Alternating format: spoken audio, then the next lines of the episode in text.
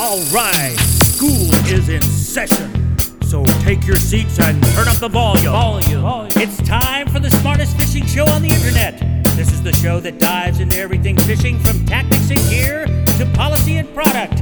Here he is, the fishing professor, Professor Sid Dobrin. So stick around, you might learn something.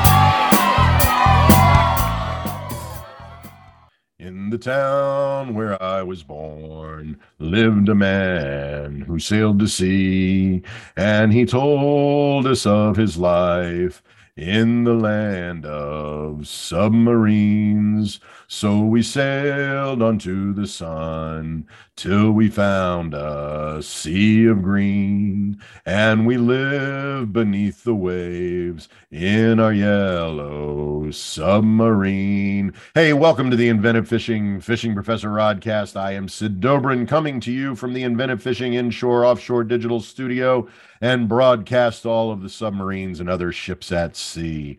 Hey, we've got a great show for you this week because we have Jamie Burnett of Egret Baits in the studio today. Jamie Burnett is going to talk with us about some of the great lures that Ken Chaumont and the rest of the crew at Egret Baits are turning out for inshore anglers. And with those lures in mind, I'll be counting down my top 10 spinner baits for targeting redfish. I'll also be pouring from a bottle of Maker's Mark for this week's bourbon break. So why don't you pour yourself a few fingers or a few finger mullet and we'll do a little rod casting. Hey, speaking of mullet, did you know that there are more than 78 species of mullet and that in the Mediterranean they've been harvesting for mullet for food since before the Romans? Personally, I think it would be cool to have some smoked mullet dip with a side Caesar. Hey, be sure to subscribe to the Rodcast by clicking that subscribe button on whatever platform you're using to access the Rodcast, and be sure to share the Rodcast with all of your angling and drinking buddies. Keep in mind, too, that if you have a comment about the show, you can always email me at sid at inventivefishing.com or use the comment option on any of the platforms through which you have accessed the Rodcast if you have an opinion you'd like to deliver. Let's get casting.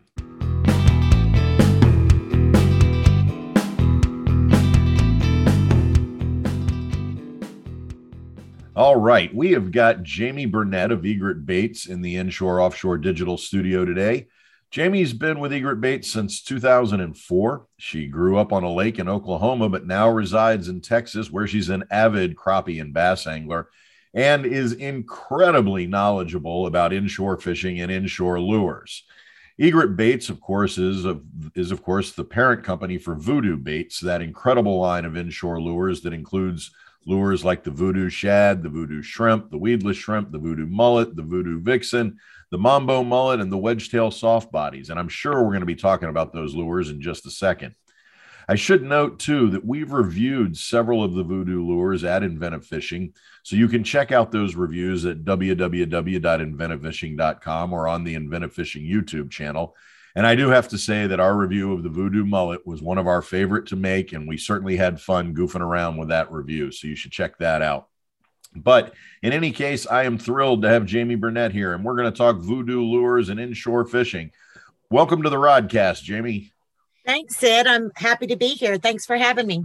Oh, love to have you here. So let's start off and talk about the voodoo shrimp for a minute because okay, this was one of those first lures developed in the voodoo line, and you released it, I believe, in 2012. So this is a lure that's been around for a decade now.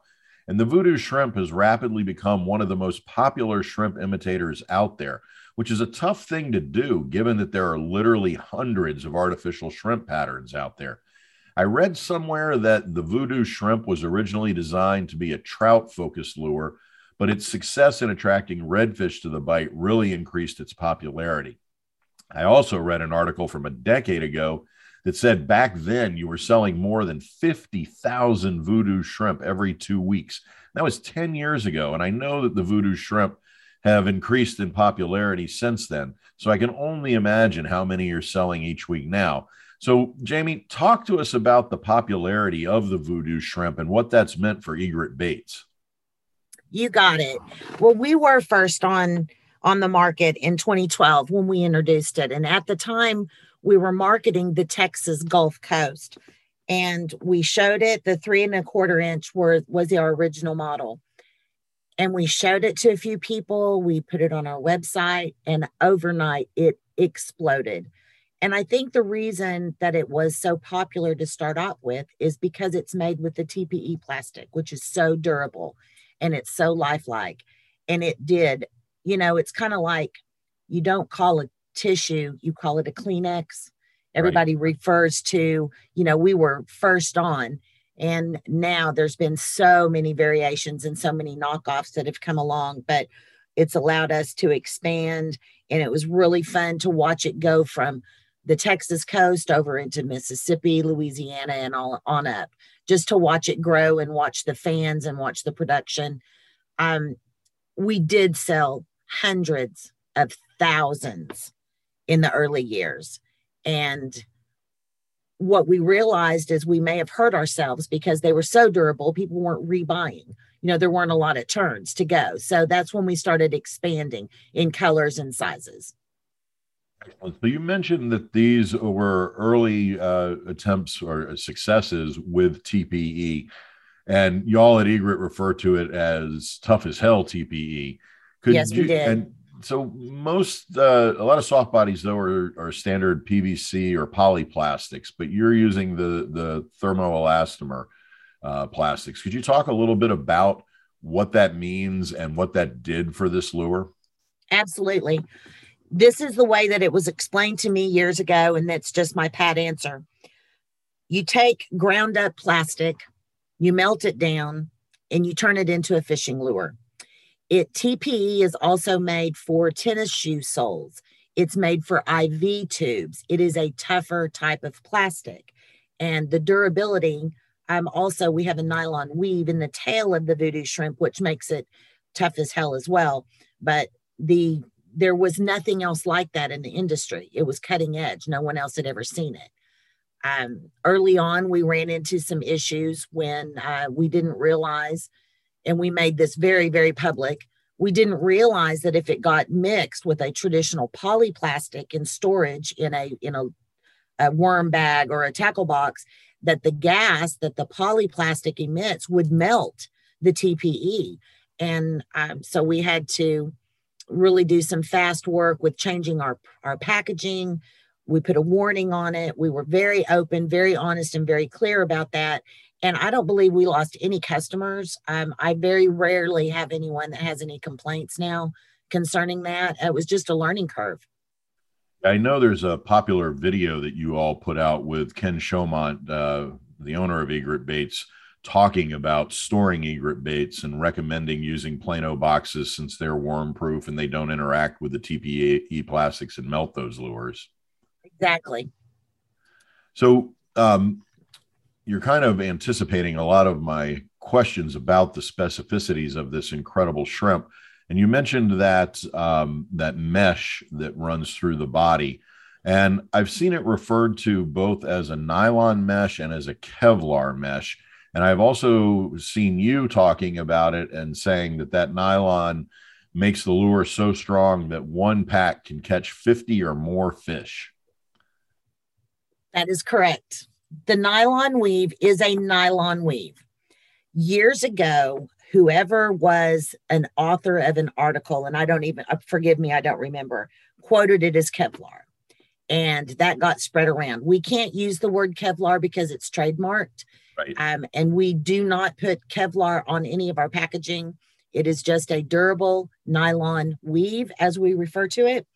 Um, we believe that the TPE is what makes the durability, not just the nylon weave. It helps in the action of the lure and it does help to hold it together. But we don't believe that that is why it's tough as hell. We believe it's the plastic and as in the Mambo mullet you mentioned earlier, does not have a nylon weave. We found that we didn't need it in that type of lure. Right. We'll talk about the Mambo in a second, and it's got a very unique kind of molded design uh, with those. Um, oh, I'm blanking on the name of it. The aqua, the hydro. Uh, the reverse hydro cups. Right, the reverse hydrotech. We'll talk about that in a second. But yeah, that's sure. also another really cool design. Let's let's stick with the shrimp for now. Um, so we know that the voodoo shrimp is a very effective lure for all kinds of inshore and nearshore species. But your marketing, you focus on voodoo shrimp for trout, redfish, and flounder. Why that specific focus in how you're marketing this shrimp when it has such a diverse use uh, uh, kind of frame for it? Well, I'll explain exactly. It is targeted for reds, trout, and flounder. We know that that's what it's fishing. That's normally what you have for inshore. We know that it works great for tarpon and snook. We get that. Um, we have some of our larger size shrimp you can take to the short rigs and catch a multitude of fish. But we stand behind our product 100%. So if I advertise that it can catch ling, it can catch snook, it can catch tarpon, and any other toothy creature out there, and it breaks, then I have to replace it for you. So, yes, we know that they're an excellent lure for that. But if we advertise just for the fish that we know it can sustain and continually catch lure after lure, fish after fish, then I, am not replacing hundreds of lures for fishermen that want to take it out in the blue water. That's an interesting thing because it's very unique for a company. You all actually replace the voodoo shrimp should it be damaged uh, in regular use for redfish, trout, and uh, and flounder. Correct? That is correct. There's a lot of times that I know a tail was bitten off by a ladyfish, by a puffer. I know that because of the location of the angler, but they have a tail bitten off and they are not happy. And I replace it because I do want them to enjoy. I might gently suggest moving from where they're where they continue to cast um, or suggest other options of how to fish it. But yeah, we stand behind it and we replace it that's pretty remarkable. There are not a lot of lure companies. In fact, I don't know of any other lure company that will replace the soft body just from say a short bite. Um, but I, I, that's fantastic. Uh, I you know I don't I can't imagine fishing soft bodies anywhere where you're not perpetually at risk of a short bite from a toothier fish, like you said, a puffer, a ladyfish, a lizard fish, uh, you know, even a a, a, a mackerel. Um, but that's fantastic. I don't know. Um, I really don't know of any other company that does that. Let me explain the theory behind it. Is because if I graciously and courteously thank you for bringing that to our attention and I happily replace it for you, I've won a customer for life. And he's going to tell his friends and his fellow anglers about our customer service, and I'm going to garner more orders. So it's a win win for us. That's fantastic because when you combine that with the the ability to catch upwards of 50 fish per lure, that adds longevity both to the lure and to the the customer loyalty. That that's just a great strategy. Yes, sir. Okay, so I know you've added a half dozen new color patterns to this line recently too. So let's talk a bit about colors.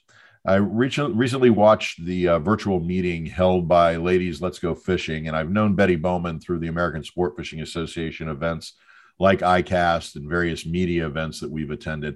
And I have a tremendous amount of respect for what she does with Ladies Let's Go Fishing. So I was watching a video recording of you giving a seminar about using voodoo lures, and you made some really informative comments about choosing colors when selecting lures. I was hoping you could share that information with the fishing professor or listening crew since color selection is important. And because, like I said, you've added new colors to the Voodoo shrimp line. So, talk to us about color selection. Okay. I am very not knowledgeable on this, but I know what works. so, uh, if you ask me any further, I may not be able to help.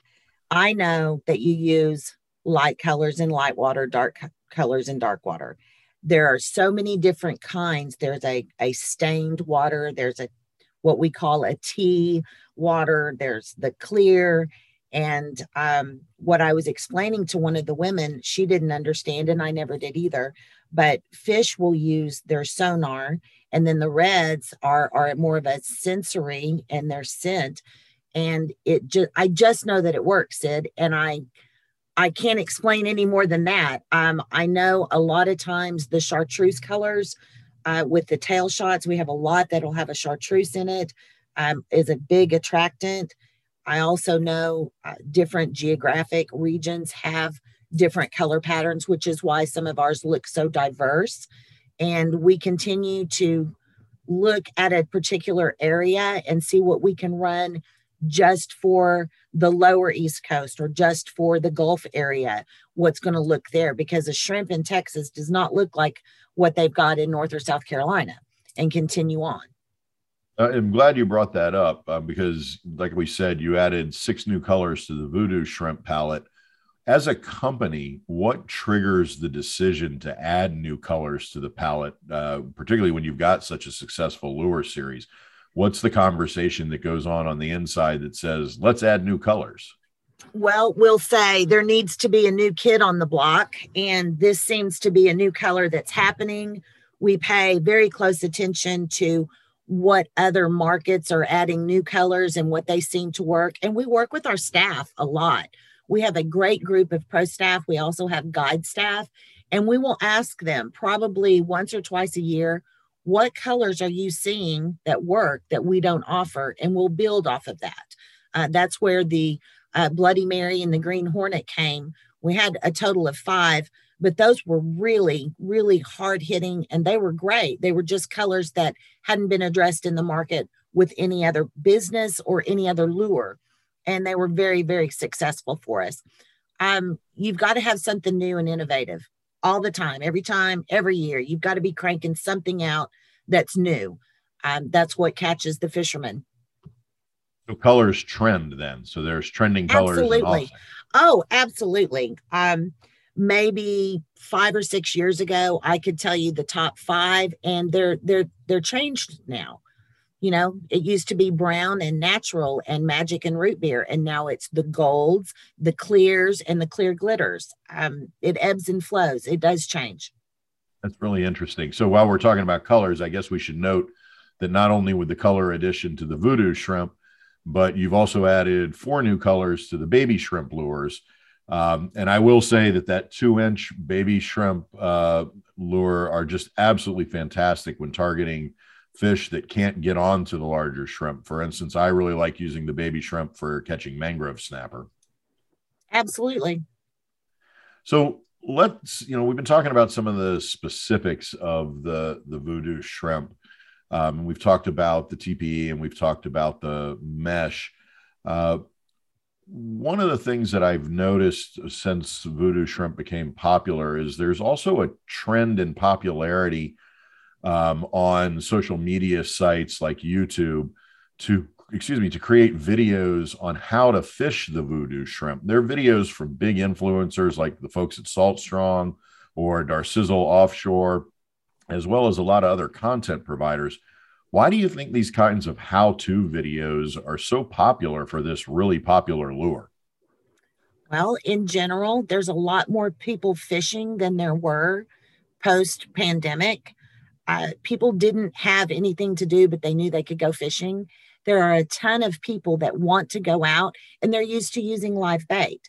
And live bait may be hard to come by, it may be out of season, it may be hard to store, and they're moving to artificial and they're really not sure how to use it.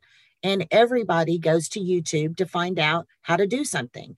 Um, and, and it's very, very beneficial, very beneficial. Absolutely. So let's let's shift for a second from the voodoo shrimp to the weedless shrimp. And one of the things about the weedless shrimp is it has a very unique wide tail design. Could you talk about the weedless shrimp and how it's designed to create a particular action in the water? Absolutely. It is meant not to jump, but to glide, to glide down over grass or over the marshy area and just very, very gently, very slowly sink down and sink down and sink down. So we've gotten a lot of questions as to why it was designed differently because as a weedless with a hook in a different location, it needs to be designed differently. And we've had great success with it and expanded colors with it as well. Okay, so let's shift gears from the shrimp for a second. And as I said at the beginning of this conversation, we had an absolute blast making our review of the voodoo mullet. And we've really enjoyed fishing it, not just for the inshore target species like trouts, red, and flounder, but for cobia and tarpon as well. And I have to say, some big jacks as well. And I know the peacock bass anglers have started having great success with the voodoo mullet too. So, talk to us a little bit about the uniqueness of the voodoo mullet. The voodoo mullet was the second thing that we introduced in the voodoo line. and it has its nylon weave in the tail creates a serpentine action when you cast it.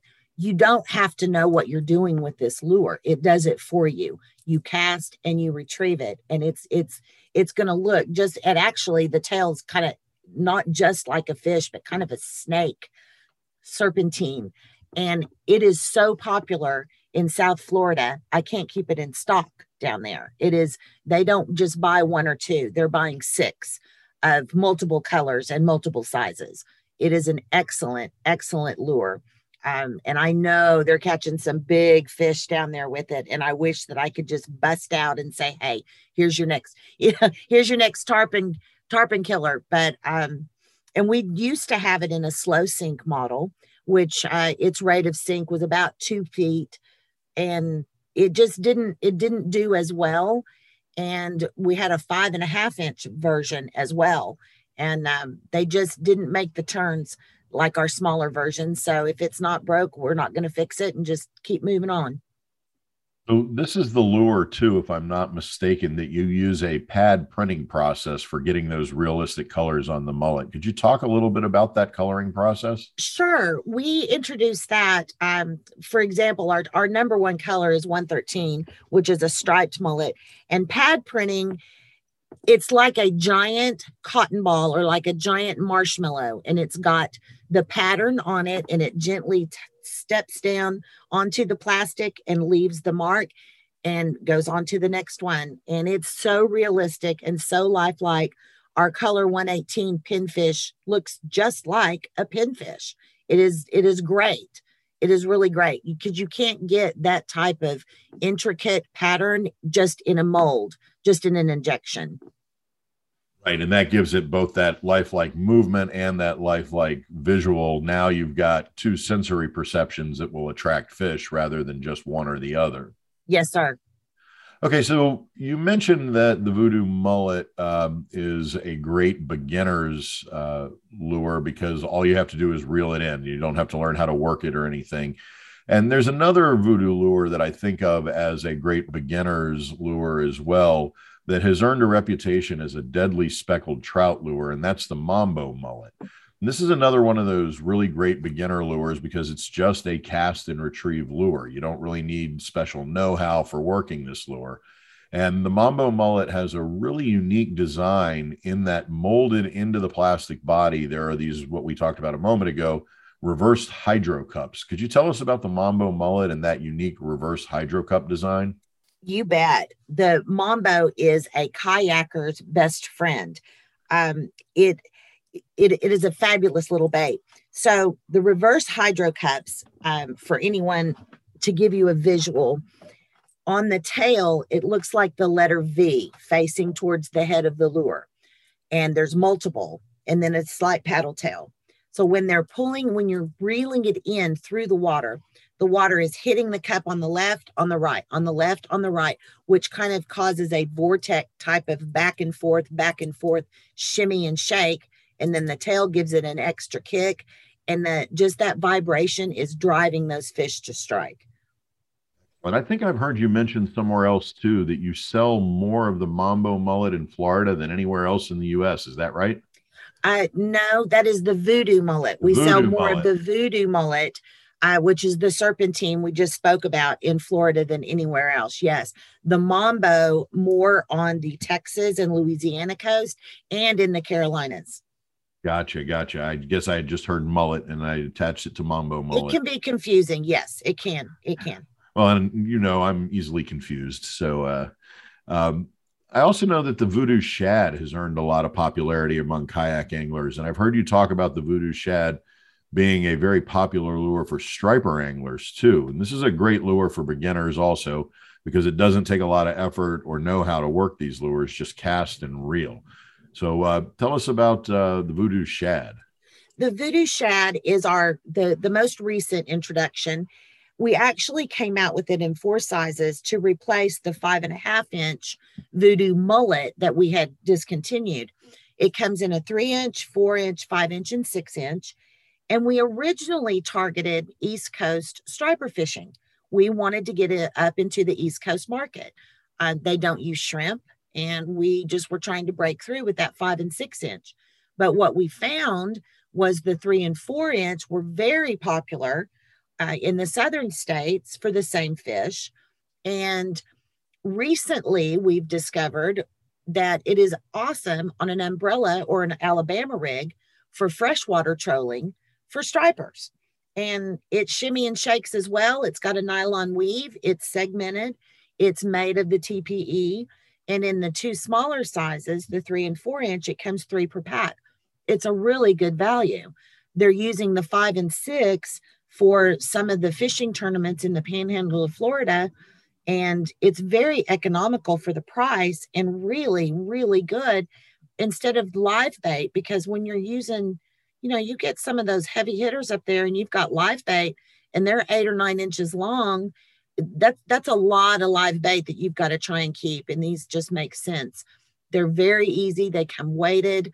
Um, and we're actually considering making a larger model that's a little bit heavier for fishermen that need to get it a little further down uh, in heavy currents. No, I've seen several um, offshore anglers using them also when sight casting to cobia or mahi as well, uh, because they do just get right below the surface and get that wiggle action going.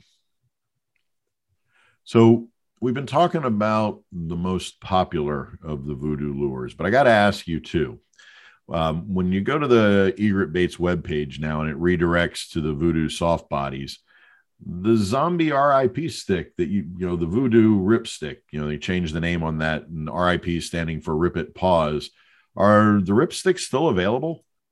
They are not. Um, we kind of took a di- different direction in 2014. We had a Ghost Walker which was a like a walk in the dog. It was a great, and we had the ripstick because we thought it would they were awesome and they were great baits.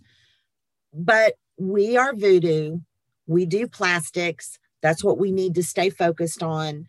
Um, instead of bringing in other things that you can find somewhere else on the market, uh, let them do their job and we'll do our job. So we decided not to continue with anything that wasn't of a plastic or TPE nature and just continue our way that way. Not a You're lot of be- folks were happy. Um, and I hate it when we discontinue something. I do because I get attached to it during research and development. We get to help discover colors. We get to help name them. Sometimes I'm allowed to name them, um, which it's like having a child of your own and watching it grow and and go out from one water body to another. But sadly, those will not be coming back for us. But I'm sure that you can find comparable, you know, other items that are out there that'll do the job that those used to. My ripsticks are going to become collector's items, is what you're telling me. yes, probably so. Okay, so before we wrap up this great conversation, I have to ask you up ask you the the wrap up question that we ask all of our guests on the Fishing Professor show. And okay, we know that you grew up on an Oklahoma lake and that down in Texas now you're fishing for crappie and bass. But the way we wrap up every show is to ask, what's your grail fish, Jamie? What's the one fish that you really want to catch? That bucket list fish, that fish that's waiting for you out there. um, I would love. My husband was the state black drum uh, record holder when he was a teenager. Uh, and I would like to beat that. Uh, he's probably going to listen and think you don't know a thing about what you're talking about, and I don't. Um, I would like to go out in the blue water and I would like to catch a shark. Okay. I think we can make that happen. I really would.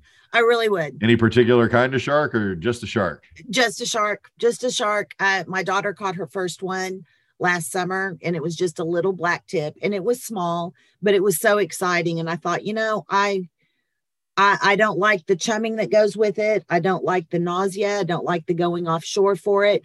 But I want to say I've done it. Uh, maybe, maybe a marlin. I, I don't, I don't know. I haven't I really thought about it, so you caught me off guard. Yeah, that's always that's always the plan. You got to have some off guard question. Right? I gotcha. I gotcha. So, um, one of the things I wanted to add to our conversation too. Uh, well, first of all, I needed I wanted to also ask, um, even though I just gave a wrap up question, is um, are you shifting completely then to branding with Voodoo? And is Egret Bait going to still have a, a, branding position?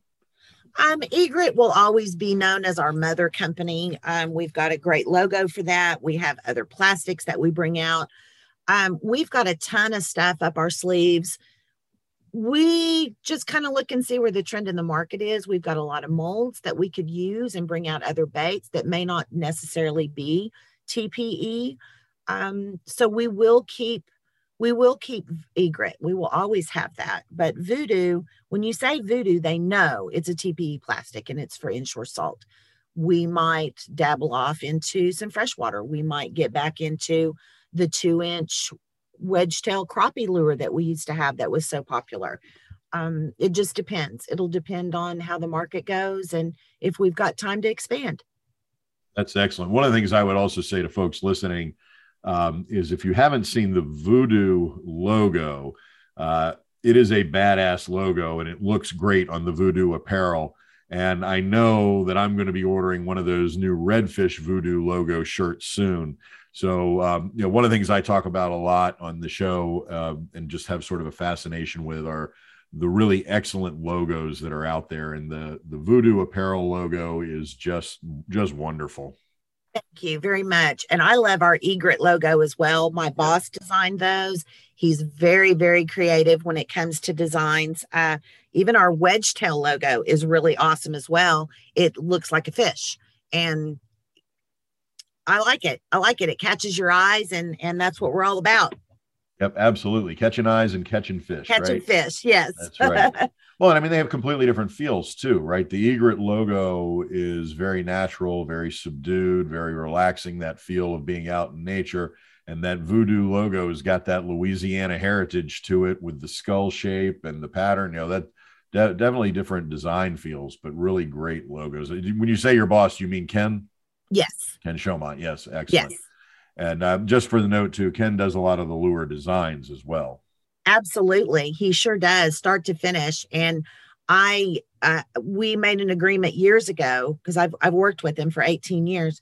Don't tell me anything until you're done with it and you're ready for me to set it up because I will get attached to an idea or a design. And then if it gets killed, I'm really depressed.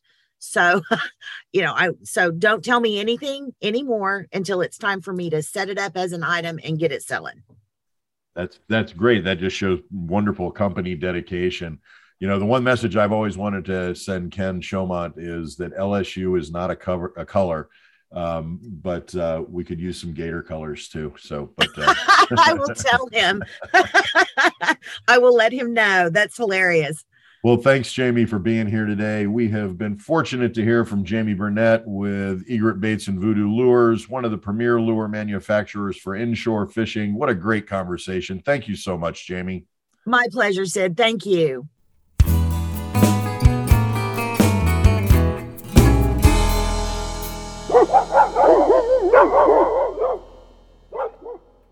Yes, indeed. It is time for the bourbon break, that moment in the rodcast that we set aside the tackle and cast our thoughts to that other fine thing in life, bourbon. In this segment of the bourbon break, I'll be offering my thoughts about A.H. Hirsch Reserve. Ha! Are you kidding me? Do you have any idea of how freaking expensive A.H. Hirsch Reserve is? This 16 year old reserve is about seven grand a bottle, and the 20 is about 10 grand. Do you think I can afford that kind of bourbon? No way. That stuff will never pass my lips because I can't afford it. That's like the second most expensive whiskey out there. That is for the whiskey gentry. Hell, Charles Cowdery, the guy who has written several books about bourbon, has called it the best bourbon you'll never taste. And I know I probably won't have the opportunity to taste it either. So if you got all excited that I was going to finally throw my bourbon prowess at the monsters of bourbon, at the slobber knockers, forget it. I'm in the pond, brothers and sisters, not out at the Chateau des Rich folks.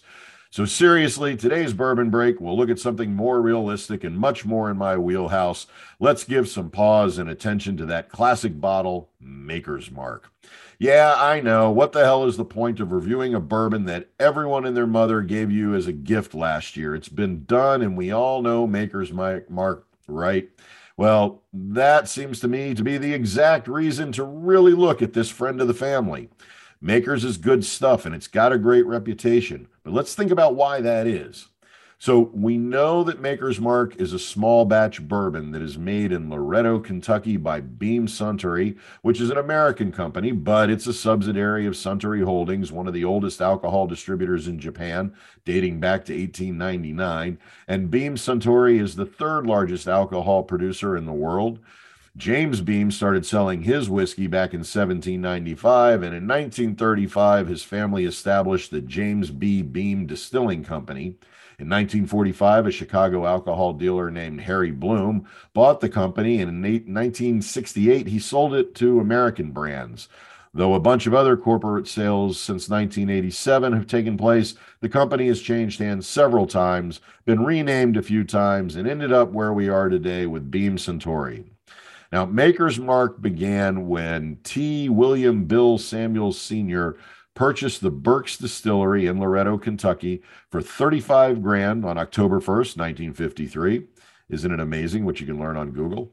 He began distilling his bourbon in 1954, and the first run was bottled in 1958. And so you know, Burks' Distillery earned a spot on the National Registry of Historic Places in 1974. It was the first distillery in the U.S. to be to be identified as a historic landmark. Now, there's a lot more to the maker's story, but I'm not going to get into all of it here so that we can actually focus on the bourbon itself. Did you know, or do you remember, that back in the 1960s and 70s, Maker's Mark was marketed with the motto, taste expensive, and it is. Is, Maker's Mark is unusual in its approach to bourbon in that there is no rye in the Maker's mash bill. The mash bill is identified that the makers uses red winter wheat instead of rye at 16%. The corn count is at 70%, and the ra- that's all rounded out with a 14% malted barley. So it's an interesting mash bill. And what's really interesting about how makers ended up at this mash bill is that the story goes that when Sanders was planning how to make Maker's Mark, he supposedly developed seven different mash bills for a new bourbon. But since he couldn't distill seven different mixes, wait for them to age, and then test them to see which was best, he made a loaf of bread from each grain mix. And then instead, he decided which of the bread was best tasting, and he decided the one with no rye tasted the best. So he went with that mash bill. The story also says that Samuels also got a lot of assistance and advice, not to mention recipe ideas, from Stitzel Weller, who owned Pappy Van Winkle, and who also made the wheated old Fitzgerald and W.L. Weller bourbons. So we can assume that some of the advice that Stitzel Well gave Samuels had to do with the excellence of wheat heavy bourbons. Now, Makers is aged for about six years, and the way that they decide if it's ready or not is that they bottle it and sell it only when the company's tasters agree that it's ready for the market. It's identified as a small batch because it's produced in fewer than 19 barrels or 1,000 gallons, for each batch. Makers is a 90 proof bourbon, and it has that distinct squarish bottle and the unique iconic red wax seal on the top. If that red bottle topper doesn't catch you eye, the dark tea colored liquor will. This is one of those bourbons that really has a fetching eye. In fact, I think that Makers has a lot in common with tea. Real sweet tea aficionados will tell you that you shouldn't be able to see a gla- through the glass of sweet tea, but mostly you can see the light passing through, creating rays of honey gold in the tea. That's the same thing that happens with makers. In fact, the nose of makers also reminds me a lot of sweet tea too, with hints of vanilla, lemon, orange, and yeah, tea. The nose of makers is an experience of sweetness, but not overpowering sweetness. It is not sweet tea. It's mellow and pleasant and alludes to a shift from sweet to wood scents, but you may need to tug those scents out. The taste maintains that sense, but the sweetness isn't as abundant in the palate as it is in the nose. You still get the vanilla and the sweetness, but the oak steps up a bit, balancing out the taste, almost like an oaken sweet tea. It's really pleasant on the palate, and one can see why Makers is so popular. It's just a good, mellow, well developed bourbon. There's nothing blasting out here in the flavor, but I will say that the finish doesn't just subside and fade away. Rather, that back end reminds you that there is alcohol here, and you get kind of an alcohol infused fruit taste at the finish, which I find very pleasant. I keep using that word pleasant to describe Maker's Mark because that's what it is. There's nothing here to dislike. But at the same time, there's nothing here that makes you want to just jump up and sit up as an exquisite bourbon. Like I said, it's a bourbon that you're really likely to get as a gift because it's hard to go wrong with. You're not going to offend someone with Maker's Mark at either end of the it's too much of a bourbon for me or it's too thin of a bourbon for me spectrum. It's right there in the middle of Main Street, not looking to cause a stir. And if you're a University of Kentucky fan, which I am not, go Gators.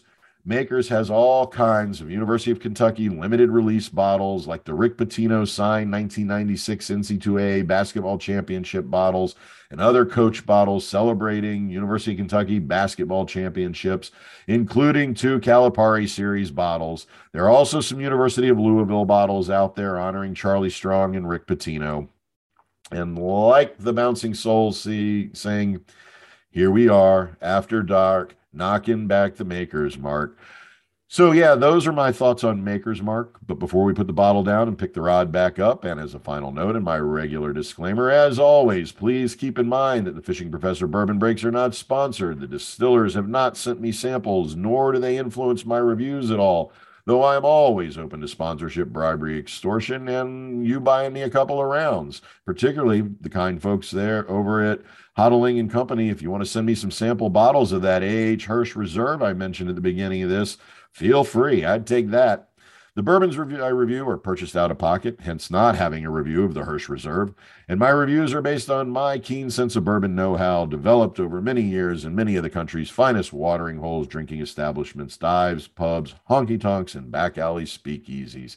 Hey, and speaking of, let me wrap this up with a shout to Acme, shout out to Acme Oyster House in New Orleans, Louisiana, where I could and have sat all day slurping those fine oysters and drinking that good old bourbon right there on Iberville Street, less than a block off Bourbon Street, with that Zydeco singing in my ears. So here's to the holidays, all 365 of them. As always, if you got comments about this week's bourbon break, feel free to email me at sid at inventivefishing.com. Pour me another one and let's talk fishing.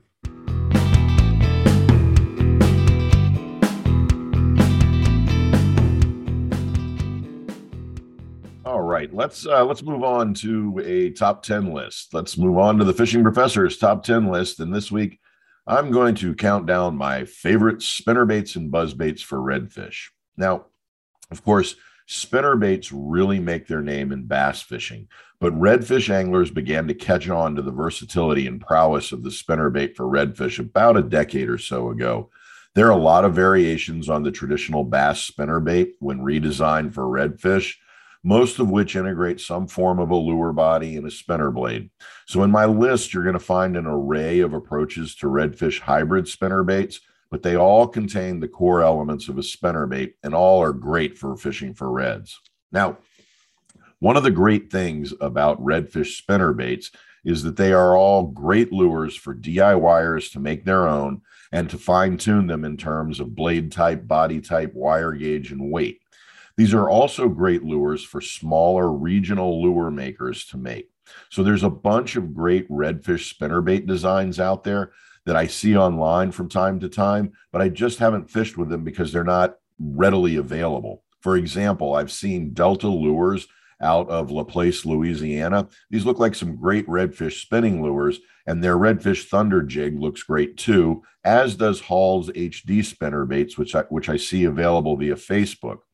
You can find some great redfish spinner baits on distributors like Pinterest, Amazon, and Facebook and other online marketplaces, but they may not be as visible nationally in stores or on uh, big distributors like Walmart or uh, Bass Pro.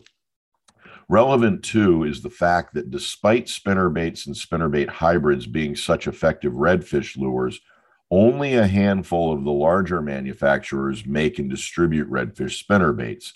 And really, when it comes down to it, as I think about this top 10 list, I don't think I can count more than maybe 10 redfish spinner baits that I actually fish with. So I'm going to cheat a little bit this week and I'm going to give over that number 10 spot to all of those small companies, all those regional lure makers that are turning out great spinner baits for redfish. And of course, if any of you out there are one of those local manufacturers that want me to give your redfish spinner baits a try, just give me a shout at sid at inventivefishing.com. That said, though, there are nine other spinner baits that I have found to be very successful when fishing for reds. And as always, keep in mind that the Fishing Professor Rodcast is not, or not yet, sponsored by any company. So none of the lures listed here are here because of sponsorship. They are here because these are the lures that I use and love. And so, enough disclaimers. Let's get to the rest of the list. At number nine, I'm going to go with TTI Blakemore's Roadrunners.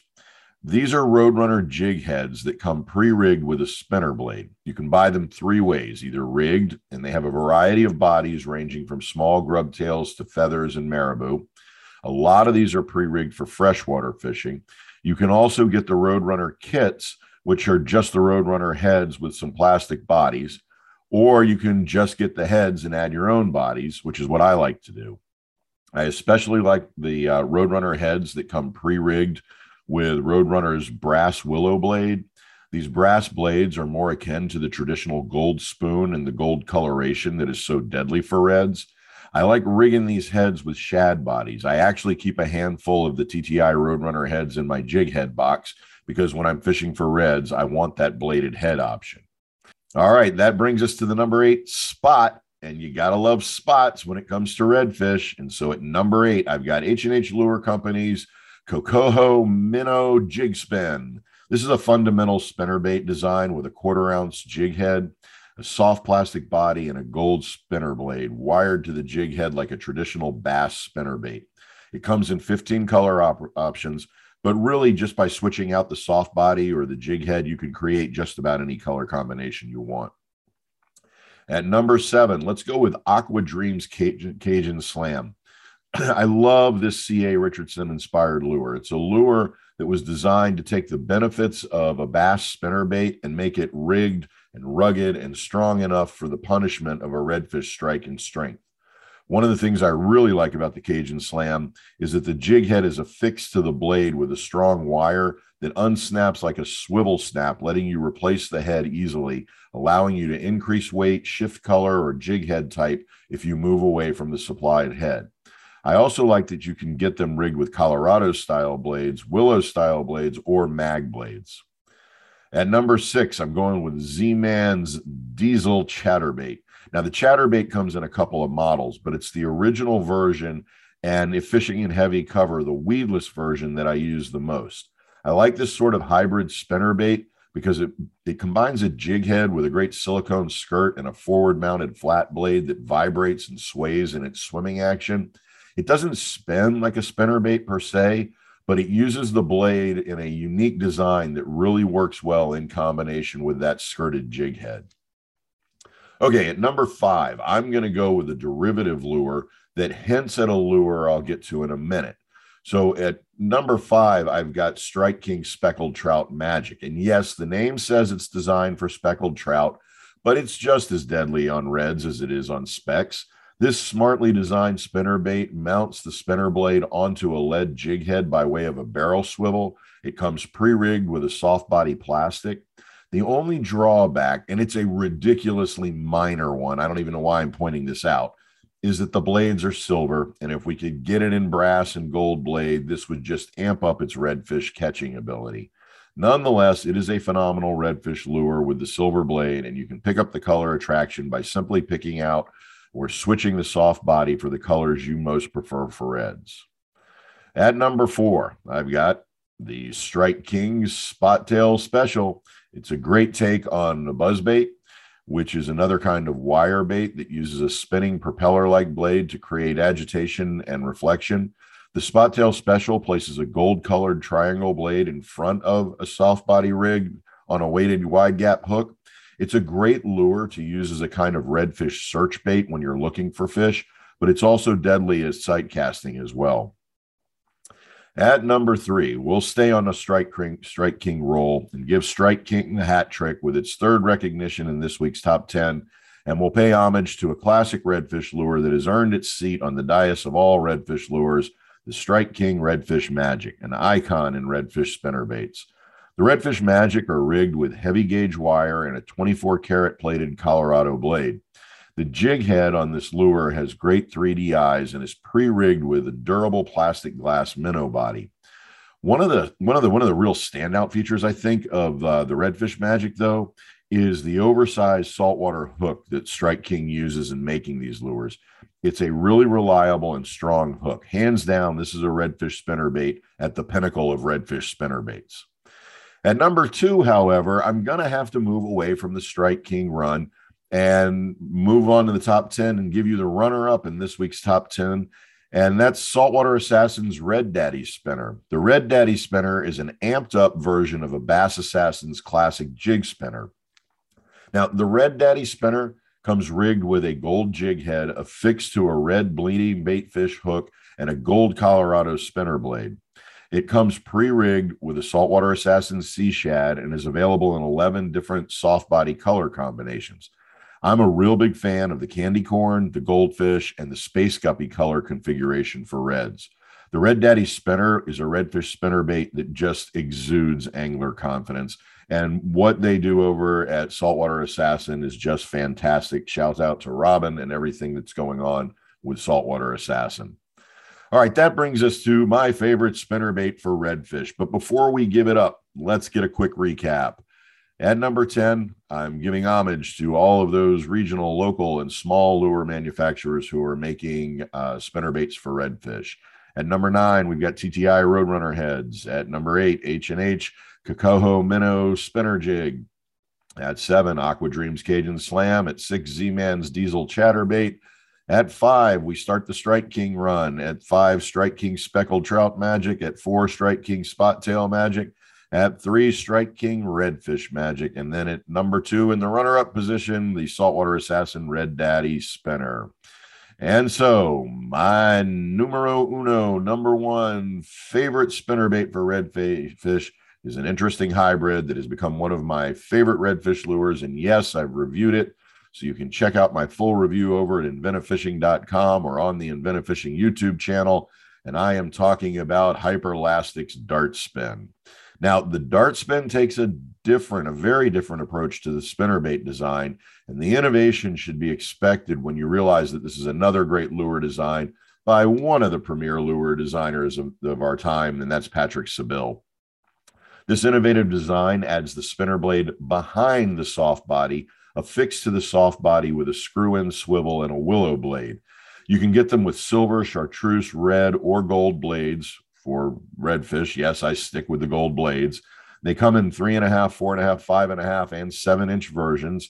They also come in rigged options, either uh, uh in multiple rigging options, either unrigged or the Dartspin Pro option, which includes rigged with a round jig head, or you can get it rigged with a weighted weedless wide gap hook it's this weighted hook version that I've been using mostly because the hook tucks into the gap in the lure soft body to create a weedless lure. I've been reliant on the five and a half inch model for reds, particularly in the bunker and the white ghost color pattern for reds. I've also been getting great action with snook on the see through greenback pattern as well. All in all, the Hyperlastic dart spin has become one of my favorite and most relied, uh, relied upon all around inshore lures, but it has really risen to the top of my redfish spinnerbait preferences. So that's that. Those are my top 10 or top nine, plus a little homage to all of our local lure designers around the country. But those are the top 10 spinnerbaits for redfish. You don't like my list or you do love the list? Feel free to let me know at sid at inventivefishing.com or on the comment section of any of the platforms on which you might be listening to the rodcast. And as always, if you're a lure manufacturer and you think I've overlooked your product, just shoot me an email and tell me what I need to look at. And as always, if you'd like a fishing professor's top 10 about a particular fishing related thing, just send me an email and I'll see about adding it to my list for future top 10s. All right, let's get back to it.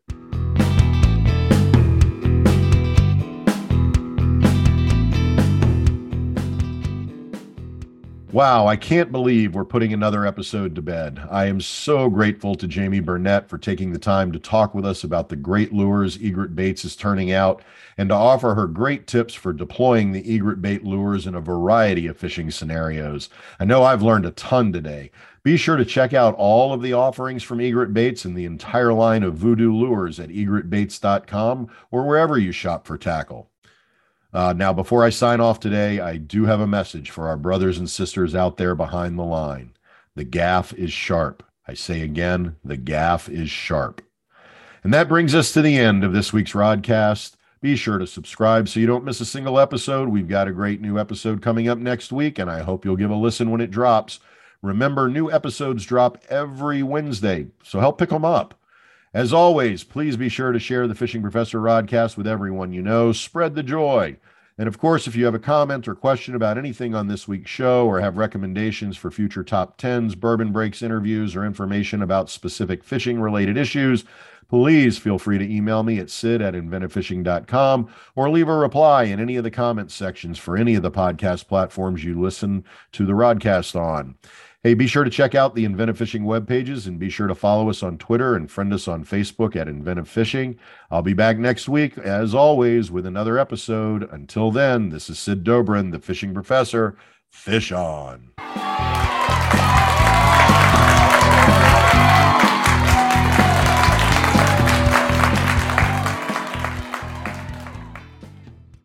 The Fishing Professor Show is copyrighted by Inventive Fishing, LLC. Any rebroadcast of the podcast without the consent from Inventive Fishing, LLC is strictly prohibited. Fish on!